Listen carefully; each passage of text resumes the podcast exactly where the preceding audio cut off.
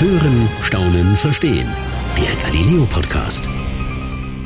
Es gibt Ereignisse, an die erinnern sich Generationen von Menschen ein Leben lang. Bei mir gehört da zum Beispiel 9-11 dazu oder auch der Tod von Lady Di. Was ich an diesen Tagen gemacht habe, daran werde ich mich vermutlich immer erinnern. Anders ist das für mich aber ein bisschen beim Atomunglück von Tschernobyl 1986, als es da zur Reaktorkatastrophe kam. Ich bin Peter Kreiner, Galileo-Reporter und Chef vom Dienst und war bei Tschernobyl noch nicht mal drei Jahre alt. Ich verstehe heute zwar, welche historische Bedeutung dieses Ereignis hat, aber ich muss auch gestehen, so richtig emotional habe ich da nicht wirklich eine Bindung dazu. Und ich frage mich ein bisschen, muss ich deswegen ein schlechtes Gewissen haben? Aber ich freue mich, dass ich heute mit einem Kollegen sprechen kann, der sich sehr intensiv mit diesem Thema beschäftigt hat und sogar selbst nach Tschernobyl gereist ist. Manuel Juppe, schön, dass du Zeit hast und ich freue mich, dass du da bist. Hallo, ja, danke für die Einladung. Zuerst gleich mal eine Frage vorab. Wie war denn dein Verhältnis zu, ich sag mal Verhältnis zu Tschernobyl, bevor du dich mit dem ganzen Thema beschäftigt hast? Also mir ging es da im Prinzip wie dir. Ähm, ich war noch nicht mal geboren, als äh, das passiert ist 1986. Ich bin 91 geboren und hatte jetzt auch emotional gar keine Bindung irgendwie zu dem Thema.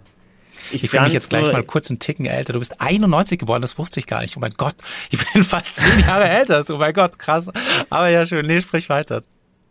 Nee, ähm, aber mir ging es da, wie gesagt, äh, total wie dir. Also ich hatte keine emotionale Bindung. Ich fand es aber schon immer irgendwie interessant und spannend, diese ganze Thematik. Also man sagt ja immer, ist die größte Nuklearkatastrophe der Menschheit.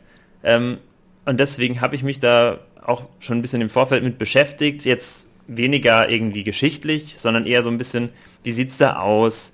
Wer wohnt da? Wohnen da überhaupt noch welche Menschen? Einfach so ein bisschen die Umgebung eher und, und die Auswirkung, als ähm, was denn da dann wirklich passiert ist auch. Und dann kam, sage ich jetzt mal, wie eine glückliche Fügung, äh, dass ProSieben die äh, Tschernobyl-Serie quasi ausstrahlen darf. Ich muss ja gestehen, ich habe sie noch nicht gesehen ähm, und muss mir die jetzt noch anschauen. Ähm, und, und deswegen quasi bist du jetzt dann auch für, für uns, für Galileo und für ProSieben, ähm, ja, hast dich mit dem, mit dem Thema noch intensiver beschäftigen können und durftest auch mal nach Tschernobyl reisen. Äh, bevor du jetzt erzählst, wie es dort war, also ich meine, momentan ist ja Reisen generell, sage ich mal, sehr schwierig. Wir haben gerade Corona. Ja. Äh, war das denn überhaupt denkbar, dass, dass du da, da überhaupt hinkommst? Hättest du selbst gedacht, dass du da hinkommst? Ähm, ich war sehr skeptisch und ich hatte auch diverse ähm, äh, Seiten über die Einreisebestimmungen in die Ukraine und so weiter auch auf hier meinen Favoritenleisten, weil sie das gefühlt jede drei Tage geändert hat und es irgendwie bis kurz vorher nicht sicher war, wie wir reinkommen, beziehungsweise dass, dass wir in die Ukraine kommen, das war eigentlich sicher. Okay. Ähm, allerdings unter welchen Voraussetzungen und ähm, es hätte natürlich auch jederzeit sein können, dass ähm, die Ukraine wieder einen äh, harten Lockdown ausruft. Es war nämlich bis Ende Januar war da tatsächlich harter Lockdown und ab Februar ging es dann wieder und ich war im März, war ich dann äh, dort. Da ist dann auch wieder alles ein bisschen gelockert worden bei denen, obwohl die Zahlen auch da wieder äh, ja, stark ansteigen tatsächlich. Und es war aber nicht immer möglich. Also letztes Jahr ähm, gab es einen noch härteren Lockdown in der Ukraine, da war auch die Sperrzone für drei Monate geschlossen. Oder man durfte quasi keine ja, so Freizeitbesuche machen. Wie, wie kommt man, also du hast gerade angesprochen, Freizeitbesuche. Also kommt man da denn wirklich einfach so hin? Ist das so eine, ich sage mal ganz platt gesprochen, ähm, so eine Internetseite wie, weiß ich nicht, wie man sich Ferien bucht, wo man dann anrufen kann und sagen, äh, hallo, ich möchte mir gern mal äh, diesen, diesen Reaktor anschauen? Also vereinfacht gesagt, ja. Es gibt okay. mittlerweile ganz viele Anbieter, die quasi Touren speziell dorthin an, anbieten. Da kannst du dir aussuchen, hättest du gerne eine Eintagestour geführt, hättest du eine mehrtägige Tour, die geführt wird, willst du lieber eine private Tour, wo du selber bestimmen kannst, was du wo sehen willst? Ähm, das musst du dir im Vorher ja, im, im Klaren sein und dich entscheiden. Und natürlich auch, wie viel Geld du zur Verfügung hast. hast. Also es ist eine, eine Tagestour, die quasi mit einer Gruppe ist, ist wesentlich billiger, als wenn du jetzt eine private Tour ähm, dir organisieren lässt. Aber im Prinzip suchst du dir aus, was du willst, meldest dich auf der Seite an und dann ähm, kannst du quasi dahin fahren. Ganz gibt, vereinfacht gesprochen. Es gibt mehr Tagestouren dahin. Also das, das wirft für mich zum, zum ersten Mal schon die Frage auf, gibt es denn da wirklich so viel zu sehen, dass man da wirklich mehrere Tage da, sage ich jetzt mal, mal, mal rumgehen kann? Und die zweite Frage ist natürlich, ist man dann nicht also ich meine, das ist ja ein verstrahltes Gebiet. Bis heute ist das nicht gefährlich, sich da mehrere Tage drin aufzuhalten? Ähm, also, äh, wo fange ich an? So viele Fragen. ja, fang vorne an. Ähm, ich habe mich im Vorfeld natürlich auch äh, über die Strahlung informiert, weil ich genau die gleiche ähm, ja, Befürchtung oder Gedanken hatte, die du auch gerade äh, geäußert hast. Ähm, und habe mich mit der Strahlung, was ist viel, was ist wenig Strahlung beschäftigt. Und da wurde dann doch recht schnell klar, dass wenn man sich an die Regeln hält, die vorgegeben sind, wenn man da einreist in die Sperrzone, da gibt es eine ganze Ladung an Dingen, die man nicht tun darf. Also mhm. gefühlt darf man mehr nicht tun, als dass man was als das, was man tun darf. Okay. Wenn man sich daran hält, dann ähm, kann dir eigentlich nichts passieren. Ähm, aber natürlich haben wir auch erstmal die ganzen äh, Werte von Mikrosievert und Sievert und Millisievert. War erstmal also böhmische Dörfer für mich. Und als ich dann so mich so ein bisschen mit beschäftigt hat, also dass man zum Beispiel in Deutschland, es herrscht immer Strahlung. Also auch in Deutschland bist du ja Strahlung ausgesetzt. Okay. Jetzt Beispiel okay. München zum Beispiel da herrscht ein, ein Strahlenlevel von ja, knapp unter 0,1 Mikrosievert, ähm, mhm. was total unbedenklich ist. Okay. Im Jahr okay. selbst nimmst du ja etwa 3800 Mikrosievert auf, so im Durchschnitt durch natürliche und auch künstliche Strahlung, wenn du zum Ach, Beispiel okay. irgendwelche medizinischen Untersuchungen hast. Okay. Und das mal so als, als Referenz. Mhm. Und wenn du dann dorthin fährst und einen Tag, so eine Tagestour machst, eine klassische Tagestour, wo du jetzt nicht ins Kraftwerk reingehst oder mhm. dich lange an, an hochkontaminierten Orten aufhältst, dann gehst du da am Ende mit rund so zwei, drei Mikrosievert raus. Okay, das ist ja tatsächlich auch nicht total so okay viel. Ist. Wo er, also jetzt gerade, wo du es in Vergleich setzt, okay, das ist tatsächlich, ja, okay. Genau, 24 Stunden in München werden eben auch knapp zwei Mikrosievert. Dem, also da, da halt 24 Stunden, dort sind es halt ein bisschen, sind es etwa acht Stunden, neun Stunden, die du da dort bist in der, in der Sperrzone, wenn bei so einer Tagestour. Also das ist wirklich nicht, nicht, nicht bedenklich. Klar, man vergisst ja auch immer sich so, da keine Sorge machen. Man vergisst ja auch immer so ein bisschen, dass die Zeit dann natürlich eine Rolle spielt. Klar, je Total. länger du dich äh, aufhältst irgendwo, wo Strahlung auf dich einprasselt, äh, desto, desto schwieriger ist es dann natürlich. Klar, macht total Sinn. Hat man auch noch nie drüber nachgedacht. Ähm, Vor allem, Entschuldigung, ja. möchte ich kurz äh, da einhaken darf. Was viele, was viele vergessen ist, wenn man fliegt zum Beispiel, da mhm. ist man einer viel höheren Strahlung ausgesetzt. Also wir haben, ich hatte die ganze Zeit so ein Dosimeter dabei, also ein Gerät, das die, die Strahlung misst, der ich mhm, ausgesetzt mhm, bin. Mhm. Und wenn man das dann mal vergleicht, allein für den Hin- und Rückflug von äh, Frankfurt nach Kiew, da haben wir knapp 23 Mikrosievert aufgenommen, in fünf Stunden Flug insgesamt hin okay, und zurück. Okay, Wahnsinn. Was natürlich im Vergleich, wenn du einen Tag in der Sperrzone bist, wo, es, wo du nur zwei oder drei aufnimmst, ist es, dann relativiert sich das Ganze wieder. Wie gesagt, immer solange man sich natürlich an alle Regeln hält und nicht zu lange an irgendwelchen hochkontaminierten Orten ist. Aber wie gesagt, als normaler Tourist ist es eigentlich alles safe, solange man die Regeln beachtet. Jetzt könnte man daraus aber fast auch glauben, so, dann ist das ja auch fast schon ungefährlich da. Also wenn, wenn man da so acht, neun Stunden rumwandert und dann nur zwei Mikrosievert quasi aufnimmt, ist das denn noch gefährlich da? Mm, also ich muss sagen, als ich da ankam, war meine Einstellung auch so ein bisschen, okay, da ist Strahlung, ich sehe sie nicht, ich, ich, ich höre sie nicht, ich rieche sie nicht. Ähm, ich weiß nicht, wo es gefährlich ist und wo es nicht gefährlich ist. Deswegen war ich dann als ganz froh, dass ich eben meinen mein Geigerzähler auch dabei hatte. Damit ich eben so ein bisschen messen kann, okay, hier ist Höhe, hier ist normal. Das sind diese Dinge, ähm, die dir immer so ticken, gell? Das ist dieses Tack, Tack, Genau, das sind die, diese Piep, Piep, Piep. Ja, genau, genau, sie piepen auch, je nachdem, ah, okay. was du für ein Gerät hast. Okay, okay. Genau. Und da ist es halt so, ich kam da hin und war erstmal so, okay, äh, ich habe, ich hatte nicht Schiss gehabt, aber schon so ein bisschen, ja, Angst ist vielleicht auch übertrieben, aber respektvolle Angst, sage ich, nenne ich es jetzt mhm. mal. Mhm. Und das war dann, als wir dann auch da rein sind und dann so die ersten, an die ersten Stellen kamen, wo dann so ein Mikrosievert war, war es dann okay. Ich habe hier ein Mikrosievert, hier bleibe ich mal lieber nicht so lang, äh, fahren wir mal weiter.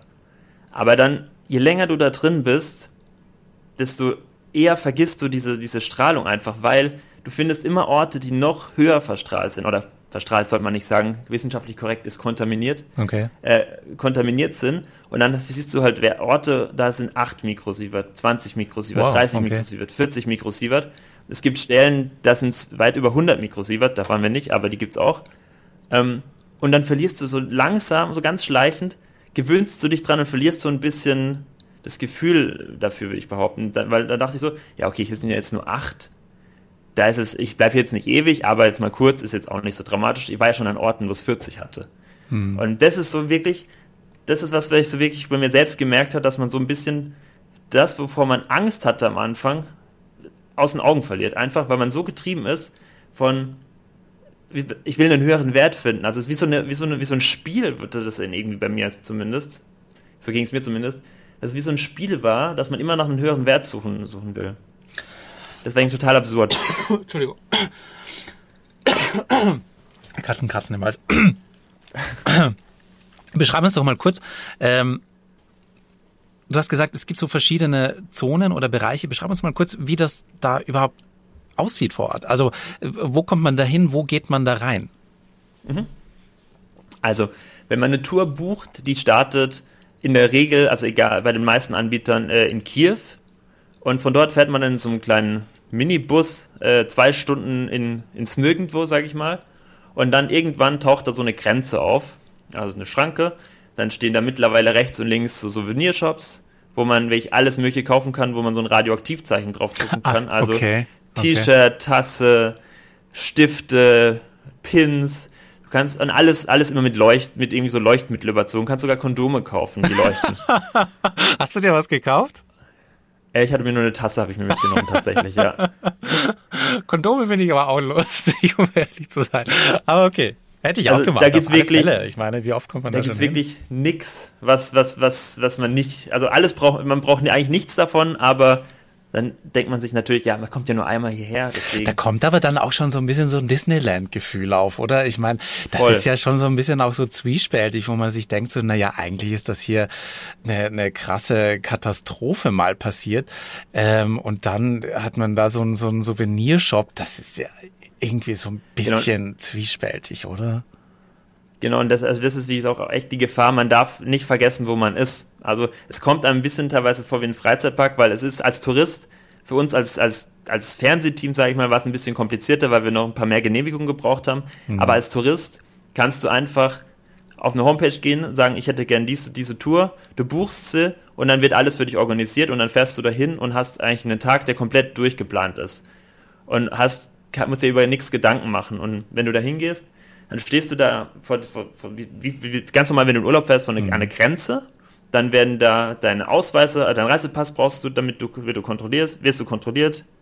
Dann wird geguckt, okay, stehst du auf der Liste drauf. Wenn du auf der Liste drauf stehst, darfst du durch. Das, das war auch, wie gesagt, meine größte Angst im Vorfeld, als ich mich angemeldet habe, dass ich irgendwo einen, einen Zahlendreher oder irgendwas drin habe, weil ich da alle möglichen Daten angeben müssen. Und dann stehe ich da dort und dann so, ja, nee, äh, sie stehen nicht auf der Liste. Mm, Aber ja. zum Glück hat alles funktioniert. okay. Genau, und dann bist du da dort und dann fährst du auch quasi einfach, einfach rein. Wie wenn du so eine Safari machen würdest in so einem, äh, in so einem Safari-Park. Wie lange fährt dann geht's man denn los da? und ja. also von Kiew dorthin dauert es zwei Stunden. Mhm. Und dann hast du dann einen kurzen Stop, um, um quasi so ein bisschen Orgagramm zu erledigen. Mhm. Aber das wird auch für dich gemacht. Du sollst dich komplett darauf konzentrieren, zu shoppen an den Souvenirständen. Ach, krass. Ach, Wahnsinn, genau. ja. Und dann äh, geht es nochmal, wenn du über der Grenze bist, äh, nochmal aufs Klo. Weil in der Sperrzone gibt es auch keine wirklichen Toiletten. Was? Deswegen ähm, muss man da ein bisschen, bisschen planen. Wieso gibt es da keine Toiletten? Naja, es ist, also, ich habe ja vorhin von den Regeln schon gesprochen. Ja. Ähm, am Anfang musst du eben unterzeichnen, dass du dich an alle hältst. Das ist wie zum Beispiel, du darfst eigentlich nirgends rauchen. Es gibt so vereinzelt so ein paar Stellen, wo man rauchen darf, aber auch nur okay. wenige. Du darfst nicht im Freien essen und trinken. Was? Der Grund ist, dass einfach immer noch ja, radioaktiv, äh, radio, so Stau, kleine Staubpartikel äh, irgendwie sich lösen könnten, die radioaktiv belastet sind. Die sollst du halt nicht einatmen. Deswegen darfst du nur im Bus ah. essen und trinken. Mhm. Dann, wie gesagt, auf Toilette eigentlich nur da, wo es welche gibt, was jetzt nicht so viele sind. Mhm. Ähm, was, was haben wir denn noch gehabt? Also das ist dann mehr so zum Schutz wirklich der Leute, die da reingehen. Das ist so, ja, auch total, ich habe, also so ging gerade mir, ging mir jetzt gerade wirklich so ein bisschen so ein Licht auf, weil ich mir dachte so, hä, wieso soll ich, man, soll man da drin nicht rauchen oder was essen dürfen? Da ist doch eh alles verstrahlt. Entschuldigung, dass ich jetzt so sagen muss, da ist doch eh alles verstrahlt und kaputt. Da wirst mhm. du jetzt wohl nicht mehr drauf, auf, auf, drauf ankommen, dass man da drin jetzt noch raucht. Aber klar, es geht natürlich um den Schutz der Leute selber, die das, die da drin sitzen. Ja. Krass. Und was viele auch nicht wissen, du darfst erst ab 18 Jahren da rein. Also unter 18 ja? kommst du nicht herein. Okay. Ja. Das ist so die wichtigste Voraussetzung. Genau, und dann, wenn du mal drin bist, dann ist der komplette Tag für dich durchstrukturiert und durchgetaktet. Also, das ist wirklich sehr, am Ende, ich würde sagen, nicht stressig, aber doch intensiv. Wie schaut denn der Tag dann aus? Da, ja, genau, also wir sind da reingefahren und dann mhm. Äh, haben wir eigentlich recht schnell einen Stop gemacht, den ersten an einem verlassenen Dorf. Mhm. Das war ungefähr 16 Kilometer vom ähm, Reaktor entfernt, vom Havarierten. Ist das das berühmte das äh, Prip, Pripyat nee. oder wie es heißt? Nein? Okay. Nee, nee. Pripyat ist ja direkt äh, neben dem Kraftwerk, nur drei ah, Kilometer. Okay. Mhm.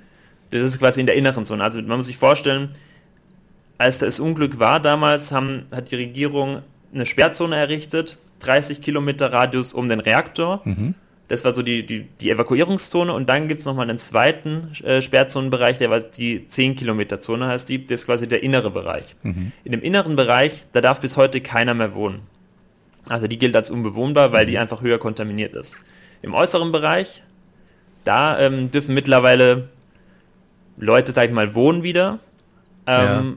Und weil es da einfach ja nicht, nicht ganz so ähm, verstrahlt war wie im inneren Bereich. Ja, ja. Und überall gibt es eben so Grenzpunkte. Und wir sind quasi reingefahren, waren erst in dem äußeren Bereich, haben uns da dann dieses Dorf angeschaut. Zalicia hieß es. Mhm. Und da siehst du halt einfach noch die Häuser, die jetzt langsam alle zerfallen und einfach von der Natur wieder die ganze Fläche zurückerobert wird. Also du darfst auch keine Häuser betreten, weil die alle gefühlt kurz vorm Zusammenstürzen sind.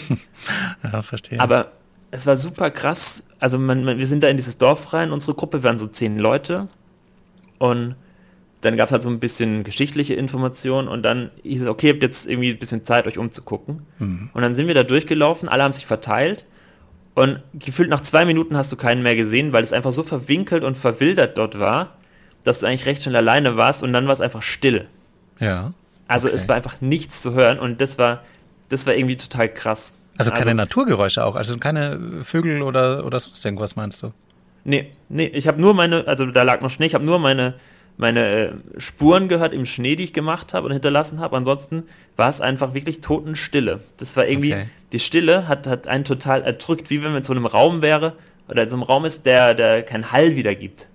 Ja. Das ist einfach, das, also das habe ich noch nie erlebt gehabt so, zuvor. Wahnsinn.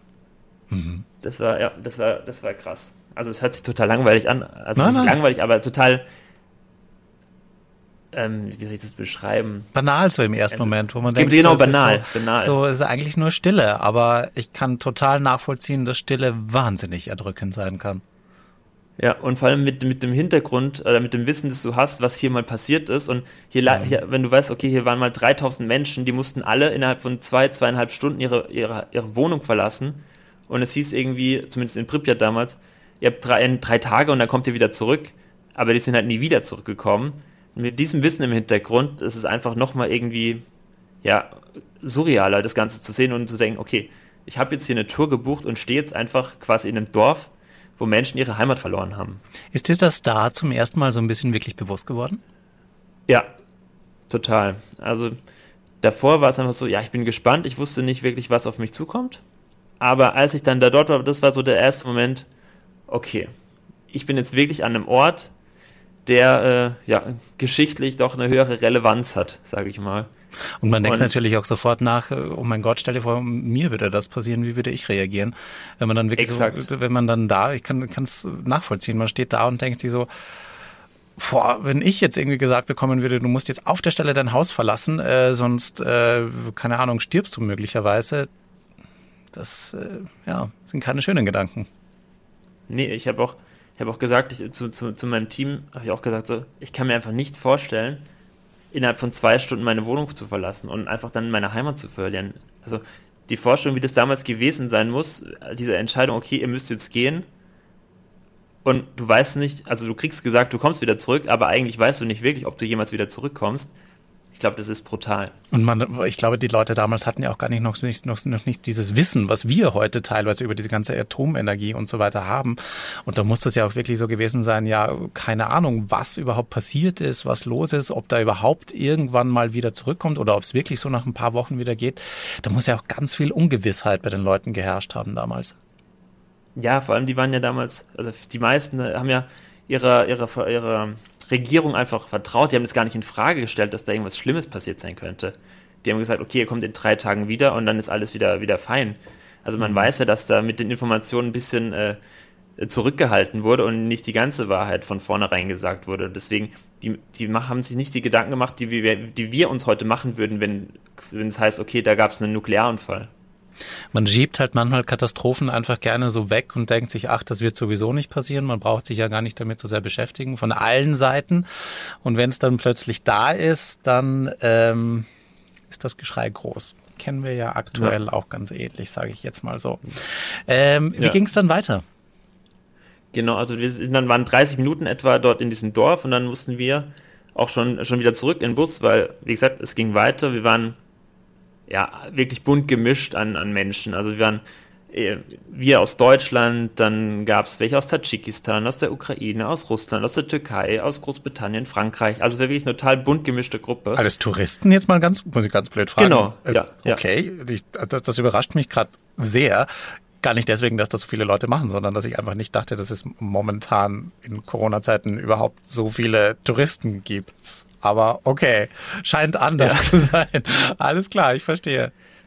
Nee, das habe ich eine sehr bunt gemischte Truppe, aber es hat auch unsere, unsere, unsere Reiseleiterin, die Anna, gesagt, gerade ist einfach nicht, nicht so viel los. Also wir waren, glaube ich, von dem Unternehmen, bei dem ich gebucht hatte, waren wir die einzigen da. Und an dem Tag, als wir dort waren, waren, glaube ich, knapp 100 andere Leute auch in der Sperrzone. Okay. Im Sommer sind es über 2000 gleichzeitig. Und in der Hochsaison, wenn im Sommer nimmst die Hochsaison, das sind knapp, also waren 2019, äh, das sind jetzt so die letzten Zahlen, die quasi so ein bisschen valide sind, weil mhm. dann 2020 ähm, mit Klar. Corona das Ganze ein bisschen Klar. eingebrochen ist. Aber 2019 waren so in den Sommermonaten jeden Monat über 17.000 Leute da. Mein Gott, das ist ja, das ist ja eine richtige, das ist ja für die eine richtige, blöd gesprochen, Einnahmequelle an Touristen dort. Ja, also das ist auch wichtig für die, wenn man, wie gesagt, wir haben den ganzen Tag dann auch ganz viel so, so ja, Zahlen-Dropping äh, gab es da und da mhm. wurden auch gesagt, gesagt 2004 waren es 840 Touristen, die im ganzen Jahr da waren.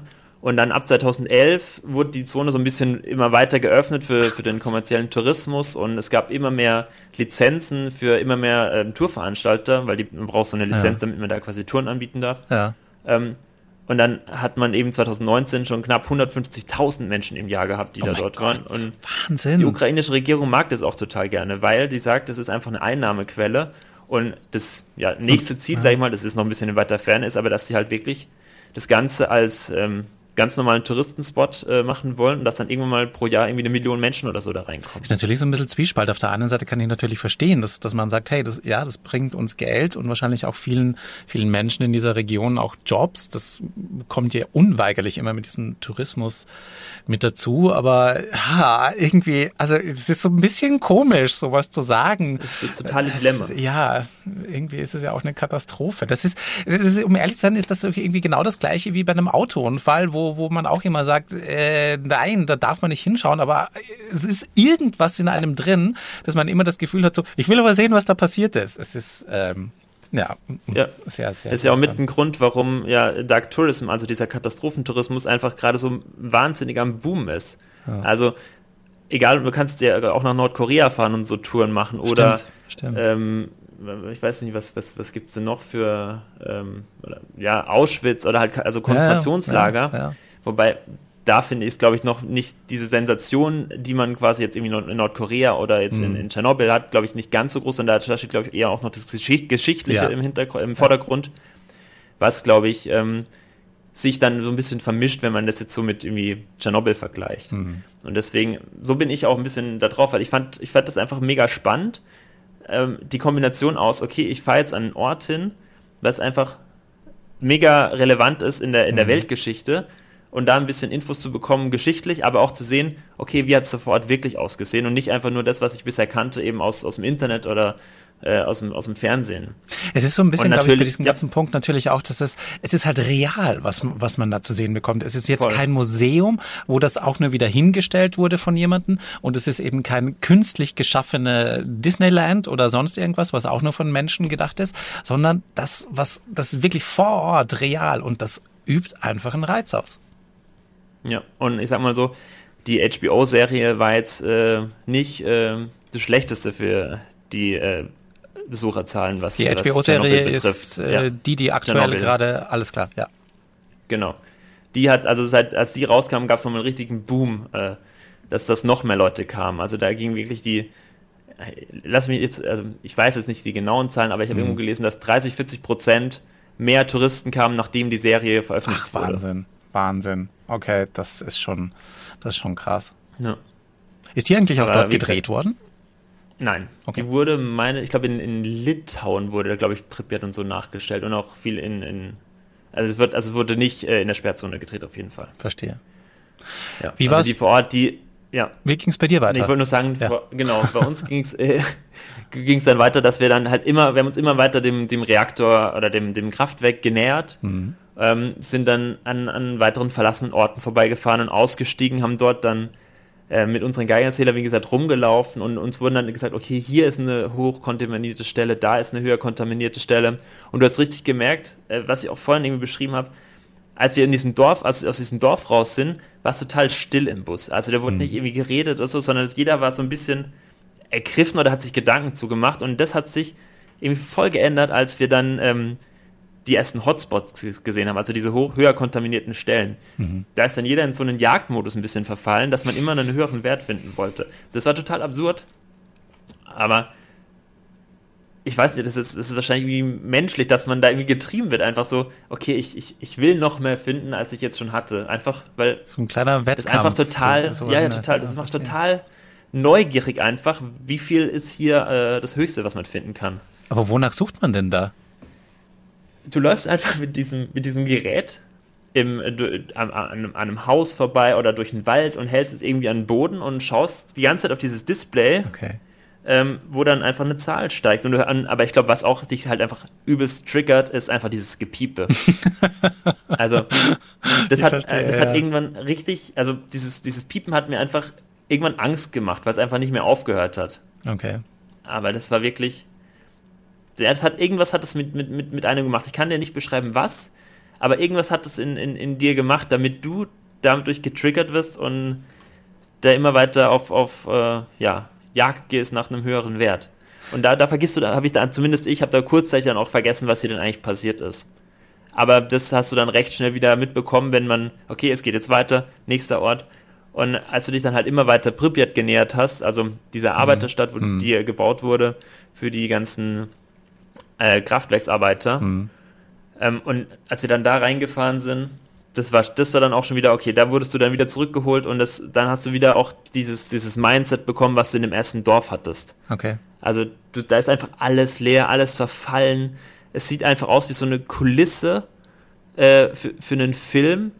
Ich konnte mir einfach nicht vorstellen, dass hier wirklich einfach Menschen gelebt haben. Mhm weil es einfach so, es, es wirkt einfach so surreal. Alles einfach, das ist einfach eine Geisterstadt, in der einfach nichts mehr ist und auch die Natur alles wieder sich äh, zurückholt. Wie groß ist die Stadt eigentlich? Mm, also es haben mal 50.000 Menschen da drin gelebt. Okay. Und wie groß, flächenmäßig weiß ich jetzt ehrlicherweise nicht, aber die Menschen, die dort einfach gelebt haben, waren einfach total privilegiert ähm, im Gegensatz zu, zum Rest von der Sowjetunion. Ja. Weil man Ach, natürlich auch die, ja, ja, man wollte die Leute natürlich herlocken, damit die in dem Kraftwerk Ach, arbeiten. Stimmt. Also okay, es gab ja okay. damals vier ähm, Reaktorblöcke. Man hat zwei weitere noch, waren noch im Bau, als die Katastrophe passiert, äh, passiert ist. Ach, da, da wurde der Bau dann irgendwann gestoppt. Das wusste ich auch nicht.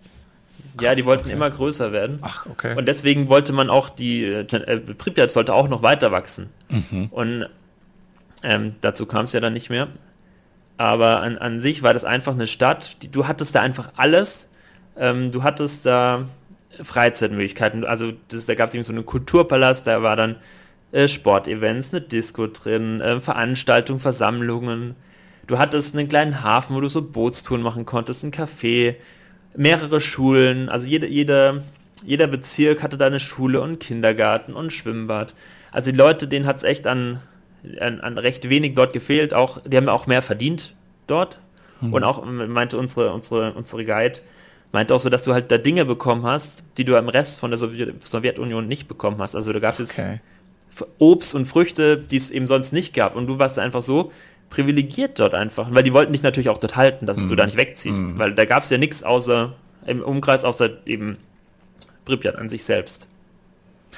Man kennt ja Pripyat auch schon ein bisschen, sage ich jetzt mal, ich glaube, einem Computerspiel ja. und, und von, von, von verschiedenen Berichterstattungen auch.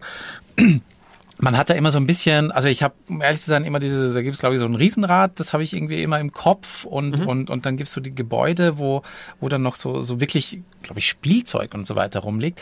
Und ich muss jetzt mal ganz ehrlich fragen, also ist das dort überall so in der Stadt, dass man wirklich überall den Eindruck hat, okay, hier sind die Leute wirklich auf der Stelle einfach aus diesem Haus gelaufen? Oder sind das nur in diesen, sage ich mal, so Spots, wo dann auch die Leute hingeführt werden und wo die Kamerateams drehen und so weiter? Ja, wie, wie ist das denn? Also offiziell darfst du seit 2013, glaube ich, oder 2011, auf jeden Fall schon länger nicht mehr in die Häuser rein. Okay. Ähm, natürlich ähm, machen es trotzdem welche, weil es gibt natürlich auch Leute, die quasi illegal äh, in die Zone reingehen mhm. äh, und nicht über diese geführten Touren. Ähm, die gehen natürlich dann auch äh, in die Bereiche, wo man eigentlich nicht rein darf. Mhm. Aber was wir gesehen haben, deswegen, wir waren auch in, in keinem Haus drin oder so. Wir haben von außen reingeschaut oder so. Da liegt dann schon teilweise noch irgendwelches Zeugs drin rum. Aber vieles ist auch einfach, einfach leer, weil es einfach geplündert wurde oder einfach mitgenommen wurde.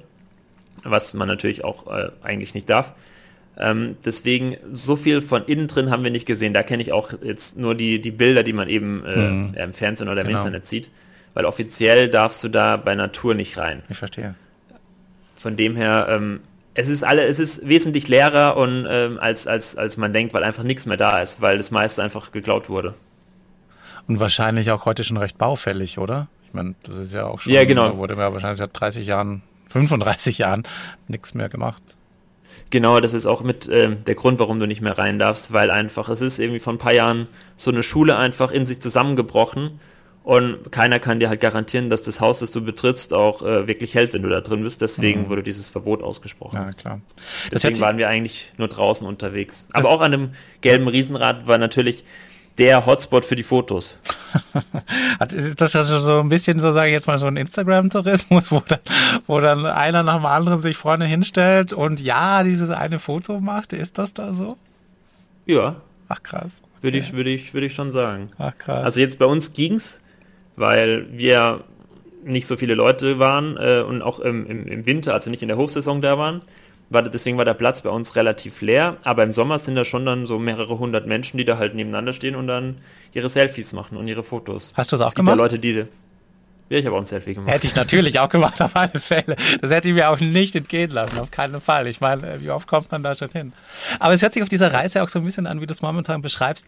Ähm, also es ist zuerst so, sage ich mal, so ein kleineres Dorf und dann kommt man in diese größere Stadt das wirkt fast so, als ob man im Laufe dieser, dieser, dieser Fahrt so merkt, es wird immer größer und es gewinnt immer mehr an, an Bedeutung, um zu verstehen, was hier eigentlich passiert ist. Ja, voll. Vor allem, du fährst dann auch direkt ja ans Kraftwerk. Da gibt es dann so einen Aussichtspunkt. Da wurde ja vor ein paar Jahren dieser sogenannte New Safe Confinement, also diese, diese Stahlkuppel oder Stahlhülle mhm. drüber gesetzt über den Reaktor ähm, ich weiß nicht, das ist einfach so, eine, so ein riesigen, riesiges, so eine riesige, ja, wie so eine. Sieht so ein bisschen aus wie so ein Hangar, oder? Also ich glaube, ich habe mal genau, so gesehen. Genau, genau, genau. ja. Das ist einfach ein riesiges Teil. Äh, und dann stehst du da halt davor und du kommst dann bei der normalen Tagestour, sagen wir, bis zu 300 Meter ist dieser Aussichtspunkt da kannst du hinstellen und darfst, dann kannst dann Fotos machen und jetzt alles anschauen. Aber das ist das ja schon, schon recht nah. Ich wollte, ich wollte auch gerade fragen, wie nah bist du, kommt man da denn wirklich ran? Und ich finde, um ehrlich zu sein, auch 300 Meter schon recht nah. Also das ist ja, keine Ahnung. Äh, ich weiß nicht, ich hätte da irgendwie so ein bisschen Beklemmungen, oder? Ja, wenn ich dir sage, dass ich auch äh, da drin war. Ich weiß es ja. Ich habe, ich, ich, ich, habe den Trailer schon gesehen, in dem du ja auch zu sehen bist und man sieht dich da durch irgendeinen dunklen äh, Halle laufen und es ist so kurz, dass ich nur ahnen konnte, wo ich so dachte so, okay, das könnte sein, dass er da tatsächlich unter dieser Hülle da drin war ähm, und äh, bin jetzt schon gespannt. Und jetzt hast du schon beantwortet, du warst da tatsächlich also auch drin. Mann, Manuel, wie Genau, krass. wir waren, ähm, also in der Hülle, die, über, über, die Hülle überdeckt ja mehrere Teile von dem ganzen Kraftwerk. Wir waren jetzt in der Reaktorhalle 4, also da, wo das Unglück tatsächlich passiert ist, da, da durften wir nicht rein. Da dürfen nur so Forscher und, und, und, und Leute, die quasi für den Rückbau zuständig sind, die dürfen da rein. Aber Seit, ähm, also seit 2018 gibt es auch Touristentouren ins Kraftwerk und seit Ach, anderthalb Jahren ähm, ist auch der Kontrollraum 4 freigegeben. Also der Kontrollraum, in dem damals ähm, ja, die falschen Entscheidungen getroffen wurden. Und da waren wir dann tatsächlich drin. Ähm, jetzt klären wir noch mal kurz auf. Also vom Aufbau her ist das ja, also es gab ja diesen Reaktor, da wo wirklich diese, diese Brennstäbe dann verglüht mhm. sind, glaube ich. Und der wurde dann mit Beton zugegossen oder wie war denn, also wie sind da so die, die der Aufbau? Ich sage mal, wie, wie so eine Zwiebel. Wie weit kommt man und was ist eigentlich wo, wie, wann passiert? Genau, also du hast das Kraftwerk an sich, das ist einfach wie so ein, wie so ein langes, äh, wie so ein langer Quader. Mhm. Und da sind nebeneinander vier Reaktorblöcke, also eins, zwei, drei und vier. Ähm, als der vierte explodiert ist 1986, ähm, sind die anderen aber noch tatsächlich weitergelaufen. Also mhm. Reaktor 1 und 2 waren noch bis Mitte der 90er in Betrieb und was ich richtig krass fand, weil ich das wusste ich auch nicht vorher, Reaktor 3 hat noch bis Ende 2000 Strom produziert. Ach nee. Obwohl der direkt okay. ja neben dem Vierer war. Der das hat 14 Jahre, nachdem da das daneben noch quasi da den Gau hatte, hat der noch Strom? Ja, also da, da haben wirklich dann ja. noch Leute drin gearbeitet. Also wenn, ja. wenn so ein Reaktor Strom produziert, da müssen noch jeden Tag Leute rein. Ähm, ja. Oh Gott. Gott. Also da sind heute auch immer noch äh, knapp, glaube ich, so zweieinhalb, dreitausend Leute äh, fahren heute immer noch jeden Tag in die Sperrzone und arbeiten entweder im Kraftwerk direkt oder in der Sperrzone, kümmern sich da um irgendwelche Instandhaltungs-, Sicherheitsmaßnahmen, Rückbaumaßnahmen. Also da gibt es immer noch Menschen, die da wirklich, wirklich arbeiten. Aber zurück beim vierten Reaktor quasi ist es dann so, da wurde, nachdem es ähm, ja, zu, zum, zum Unglück kam, wurde da ja dann äh, recht schnell und, und, eilig irgendwie ein bisschen Beton drüber gebaut. Ja. Und das war dann so, so ein Beton-Stahl-Sarkophag. Das sind ja auch wirklich, auch da, das waren ja diese Bilder damals, die, die kennen wir ja so ein bisschen, diese historischen Bilder, wo dann so ja. Hubschrauber drüber fliegen ähm, und dann wirklich einfach Beton draufklatschen lassen, mehr oder mm, weniger dann, ja. oder? Nein? Ja, die haben keinen Beton drüber geworfen. Ach so, okay. Die haben, die haben, die haben ja damals Bohr haben die, glaube ich, da drauf geworfen, damit das quasi ein bisschen eingedämmt wird. Peter, du musst die Serie gucken. Also in der Serie stimmt vieles nicht, so, weil okay. vieles auch einfach fiktionalisiert wurde und ein bisschen, bisschen einfach für, für eine Serie besser gemacht wurde. Ja, ja. Aber ähm, so ein bisschen das Gefühl dafür zu, bekommt man dann trotzdem dafür, was da alles krass passiert ist. Und da ging es eben auch darum, dass es, glaube ich, mit so eine der wenigen Möglichkeiten war, dass du irgendwie dieses Feuer, das da war, eindämmen konntest. Deswegen haben die da Bohr drauf geworfen, glaube ich. Ich gucke mir die Serie sehr empfehlenswert. Ich, ja, ich äh, hab's, hab's noch auf, auf meiner, meiner äh, Watchliste ist die, ist die schon quasi die, die, die nächste, die ich angucke. Ja, nee, ich habe sie zweimal bisher gesehen. Ah, okay. Aber es ist sehr, ja. also ich, ich, bin ein Typ, ich kann schon äh, Serien bingen, aber da habe ich wirklich eine Folge nur schauen können oder zwei maximal am Stück. Dann habe ich eine Pause gebraucht, weil es ist wirklich okay. sehr, sehr viel für den Kopf zum Arbeiten. Okay. Genau. Äh, Genau, zurück zum Zu dir. Äh, Reaktor, genau. genau. Genau, und dann haben sie, äh, wie gesagt, nachdem dieser Betonsarkophag drüber gebaut wurde, äh, haben sie irgendwann gemerkt, oder über die Jahre ist er einfach ja undicht geworden und ähm, drohte einzustürzen. Deswegen musste da eine andere Lösung her. Und deswegen hat man diesen New Safe Confinement drüber gebaut. Das hat auch, glaube ich, bis er wirklich stand, am Ende dann neun Jahre oder so gedauert. Mhm. Und der hält einfach Strahlung ab. Der hat mehrere ja, Wände, äh, und, und Schutz, ja, Schutz, ähm, wie heißt das, Schutz, Schutzwände, sage ich jetzt mal, und so ein Filtersystem. Und das funktioniert auch relativ gut. Also als wir da davor, davor standen, hatten wir einen Wert von einem Mikrosievert. Und innen Ach, drin hat okay. heute aber noch einen Wert von äh, über 400 Mikrosievert. Also da oh. hält schon ordentlich was ab. Okay. Genau. Das heißt, du warst da auch drunter? Ähm, ich war nicht, also ja, also dieser Kontrollraum 4, der ist drunter unter diesem, äh, mhm. unter diesem ganzen Gebilde, mhm. aber das überdeckt ja mehrere Sachen. Diese 400, dieser 400er Wert ist quasi in der Reaktorhalle selbst, da waren wir nicht drin. Wir waren nur im Kontrollraum, da habe ich aber das höchste, waren knapp 23, 24 Mikrosievert, die ich da drin gemessen habe, quasi im Kontrollraum selbst. Das ist dann aber auch ein Ort, wo man dann wahrscheinlich nur mehr da drauf starrt, oder? Ja, also das ist einfach, es sieht zwar aus da drin, als ob es da irgendwie explodiert wäre, aber weil da einfach die ganze Technik fehlt, aber das ist äh, nicht der Fall gewesen, sondern es wurde im Nachhinein die ganze Technik ausgebaut, weil man eben ja Gründe finden wollte, warum es zur Explosion kam. Mhm. Also bei der Ursachenermittlung hat man da einfach die Technik ein bisschen rückgebaut, aber es ist einfach total spooky irgendwie auch gewesen, weil einfach alles total ver verrottet und vermodert ist da drin. Du hast da einfach so ein bisschen schummriges Licht und äh, ja, die Atmosphäre war einfach echt heftig. Vor allem mit dem, du wirst dir dann auch immer bewusst, oder wenn du dir richtig bewusst machst, okay, ich stehe jetzt wirklich an diesem Ort, der vor 35 Jahren mit der Auslöser war, warum es zu dieser Katastrophe kam. Warum viele, viele Menschen gestorben sind oder erkrankt sind. Und wenn man sich das nochmal klar macht, das hat bei mir echt so ein bisschen Herzrasen verursacht. Ist das ein Gefühl der Ehrfurcht? Ja, Ehrfurcht. Und in dem Moment war es auch ein bisschen, bisschen, bisschen Angst, ehrlicherweise. Deswegen lange war ich da auch nicht drin in diesem, in diesem Raum. Da war ich dann auch sehr froh, als es dann wieder zurückging und ich wusste, okay, ich kann da wieder, kann da wieder weg und muss da nicht irgendwie jeden Tag arbeiten. Wie, da, wie lange darf man denn dann überhaupt von der Strahlung her, sage ich jetzt mal, äh, sich da drin aufhalten? Mm, also da gab es jetzt bei uns ehrlicherweise keine, keine Zeitbegrenzung, aber wir waren unter zehn Minuten in diesem äh, Kontrollraum 4. Ich glaube, länger ist es tatsächlich auch nicht, nicht gewünscht oder ich weiß nicht, ob es nicht erlaubt ist, aber länger macht man das einfach nicht. Äh, von, von, von, vom Kraftwerk her auch. Und das Ding war, du hast da dann auch wieder, also wir wussten, mussten uns einmal komplett neu einkleiden, als wir da rein sind. Also wir haben zwei mhm. neue Kleidungsschichten bekommen, dann so, so eine weiße Mütze, einen Helm, Handschuhe. Äh, die ganze Zeit haben wir eine Maske getragen, einfach auch wieder wegen diesem Staub, der da eventuell sein könnte. Ähm, und so bist du dann halt durchgelaufen und sahst aus wie die anderen Arbeiter, die da eben auch täglich rumlaufen. Einfach nur, damit du auch ja, die, die Kontaminationsgefahr äh, verringerst und nicht irgendwie doch was an, dein, an deiner Kleidung hängen bleibt oder so. Deswegen musst du dich da einmal komplett umziehen. Wie haben die, die Leute um dich rum wahrgenommen? Kamerateam und so weiter? Denen ging es ehrlicherweise ähnlich. Also die waren auch, also wir waren sprachlos und es war sehr still, als wir da drin waren. Ähm, bis auf mich hat da, glaube ich, keiner, also keiner geredet, äh, einfach.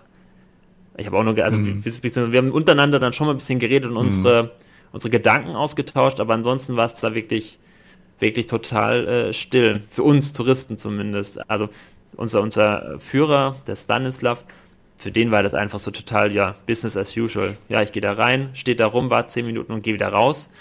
Ähm, den hat es so gar nicht mehr gejuckt. Äh, aber gut, er sieht es halt auch jeden Tag. Ähm, aber für, für uns war das schon echt so krass. Deswegen, Jetzt, ja. glaube ich. Ich, ich, ich denke auch gerade drüber nach, was du auch gerade gemeint hast, dass euer, euer Führer, klar, für, für den ist das irgendwie tagtäglich. Äh, und für Leute wie für uns, die da halt wahrscheinlich nur once in a lifetime überhaupt dahin kommen, ähm, in, hinterlässt das ja auch was. Ich frage mich gerade, was besser ist. Also ist es, ist es, also ich weiß, vielleicht ist besser auch nicht das richtige Wort, aber ähm, ist es, ist es wichtiger, dass, dass man sich das so in, so im Bewusstsein hält, dass da wirklich auch was, was Tragisches, Schlimmes passiert ist? Oder ist es besser, wenn man sagt, okay, äh, war halt so und jetzt lasst uns weitermachen? Was meinst du? Also ich glaube einfach so ein, ja, war halt so, ist, ist, ist glaube ich, die falsche Einstellung. Ähm, ich glaube, wenn du da täglich bist, dann kannst du nicht jedes, jeden Tag da mit, mit, mit diesem Gedanken dahin gehen, oh Gott, was ist hier Schlimmes passiert?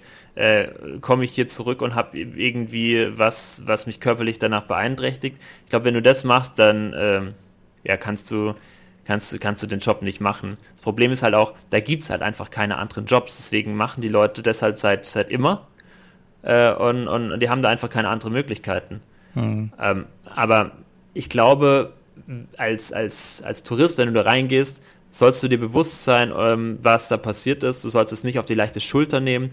das war auch, wie gesagt, so ein bisschen mein, äh, mein, mein Ding, wie ich das angegangen bin. Mhm. Du gehst da rein und du darfst es nicht als Freizeitpark sehen. Es, es fühlt sich ganz oft so danach an, nach Kulisse und ähm, hier das angucken, da angucken, weil es wirklich alles durchgetaktet, durchstrukturiert ist. Jetzt aussteigen, jetzt habt ihr zehn Minuten freie Zeit zum Foto machen, jetzt geht es weiter. Also es war wirklich, dieser Tag war, wie ich schon vorhin sagte, es war nicht Stress, aber es war einfach für den Kopf ultra anstrengend, weil du einfach so viele Informationen auf dich einprasseln, die du eben verarbeiten musst. Ähm, und man darf halt nie vergessen, okay, es ist einfach kein Freizeitpark, sondern es ist einfach ja ein Teil der Geschichte und ein Teil, der die Mensch oder die Welt und die Menschheit auch verändert hat. Und das darf man halt einfach, ja, meiner Meinung nach nicht, nicht vergessen, wenn man dorthin, äh, dorthin geht.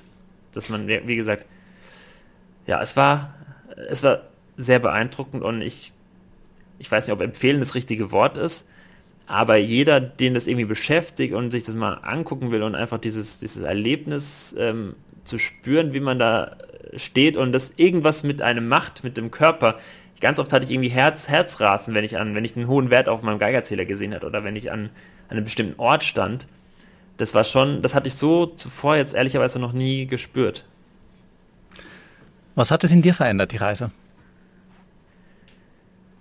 Mm, es ist eine gute Frage. Also ich finde das Thema nach wie vor sehr spannend. Ich, ich fand es davor schon, schon spannend. Ich muss jetzt da nicht nochmal hin, ehrlicherweise, weil gefühlt habe ich es jetzt gesehen, ich habe meine, meine Erfahrung damit gemacht, aber nach wie vor habe ich einfach sehr hohes Interesse an, an, an diesem ganzen Thema und an dieser Thematik, ähm, was, was, was solche Orte angeht. Ähm, mit mir hat wie hat es mich verändert? Ich glaube, es ist einfach alles so ein bisschen bewusster und realer geworden und ich nehme das alles ein bisschen ernster, weil davor war es so, ja, okay, dann sind die halt da gegangen, das war bestimmt schlimm und so. Aber jetzt habe ich halt wirklich eine Emotion und, und, und ein Gefühl, das ich damit verbinde, als ich dort stand und es hieß, okay, hier sind die Leute irgendwie in die Busse gestiegen. Dieses Riesenrad äh, hätte in vier Tagen eröffnen sollen, ist aber nie gefahren, weil dann äh, die Katastrophe passiert ist. Es hat, glaube ich, verändert hat es eigentlich in mir, dass es einfach alles bewusster und echter geworden ist und nicht einfach nur so Fiktion ist, was es, was es vorher einfach für mich war, weil ich mir nicht vorstellen konnte, warum das denn oder wie das, das so sein wie, wie das vor Ort so sein kann. Toll. Ich beneide dich ein bisschen darum. Ähm, das sage ich ganz ehrlich, weil das ist, ähm, so wie du es beschreibst, ähm, kann es gut nachvollziehen, dass es, äh, dass es einen das, das alles bewusster macht. Und wie ich eingangs ja auch gesagt habe, für mich ist es auch eher etwas, ja, äh, nicht so, ich habe keine wirkliche Emotion dazu. Ich war zu klein, als es wirklich passiert ist ähm, und ähm, kenne das natürlich von, von, von Artikeln und ähm, der Fernsehserie, die, die ich jetzt demnächst gucken werde. ähm, aber du hast es mir auch gerade ein Stückchen näher gebracht. Dafür auch vielen Dank, Manuel. Ähm, das war, war eine ganz tolle Erzählung und ähm, ja, du hast eine du Sache hast, noch. Ja, okay. Wenn, wenn, wenn du die Serie guckst oder alle, die die Serie schon geschaut haben, da ist ganz prägnant am Anfang so eine Brücke, die wird also auch als, als Todesbrücke bezeichnet. Äh, in der Serie fahren da die Leute hin und schauen aufs Kraftwerk und sehen einfach, wie da äh, Flammen lodern und das ist, wird so ein bisschen als so ja, ein Treffpunkt dargestellt. Mhm. Auf dieser Brücke, die existiert tatsächlich. Da waren wir auch dort, aber ähm, gegen äh, der HBO-Serie waren da halt gar keine Menschen äh, in der Nacht, weil einfach direkt nach dem Unglück haben da halt Werte um die 5 Millionen Mikrosievert oh, äh, geherrscht. Wow, okay. Also haben, das hätte auch äh, keiner haben, überlebt. Haben Berichte irgendwie gesagt. Und na, wenn du es wenn mal siehst, nach, mit 6 Millionen Mikrosievert bist du halt nach vier Wochen wahrscheinlich tot. Okay. Ähm, und es ist halt, je höher die Strahlung, desto schneller versagt dein Organismus. Und man sagt ja auch, dass, glaube ich, ähm, die Explosion in, in äh, Tschernobyl war 200 Mal stärker als äh, die Hiroshima-Bomben. Also allein diese, diese Vorstellung macht es halt noch mal krasser, finde ich, wenn man solche, solche Zahlen hört.